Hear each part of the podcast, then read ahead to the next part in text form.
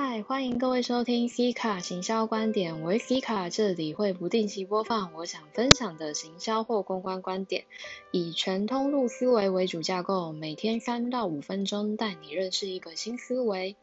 今天想与各位分享的是 KK Bus 好样的。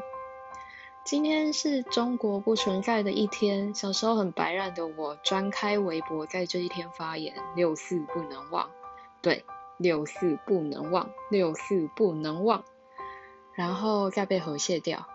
说来，其实以明确台独来说的我，六四不能忘，最多也只是喊给还在小粉红世界的盲老年轻人听的，看能否翻个墙，知道他们的历史。但其实也不知道打坏他们对中共的印象是好还是坏。毕竟，你只是在告诉另一个人，你正在炼狱中。享受民主的人是无法回去接受那样的思想与行为的炼狱。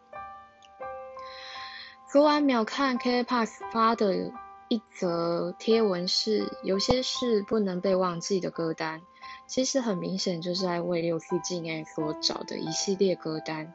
今天一整天看下来，还真的没有其他大品牌敢像 K Pass 这么有种。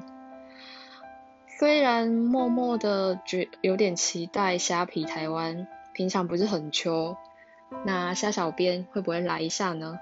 不过虾皮毕竟是新加坡皮，中国股，无论如何有太大的风险。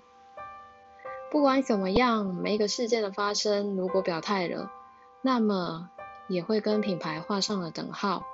以目前国际大厂院发生的议题，还是以动物、环境、同志这些议题，他们比较敢喊，因为也比较大众化。那甚至对于中国比较不会辱华。毕竟碰到中国因素，就连脸书跟苹果都还是贵了。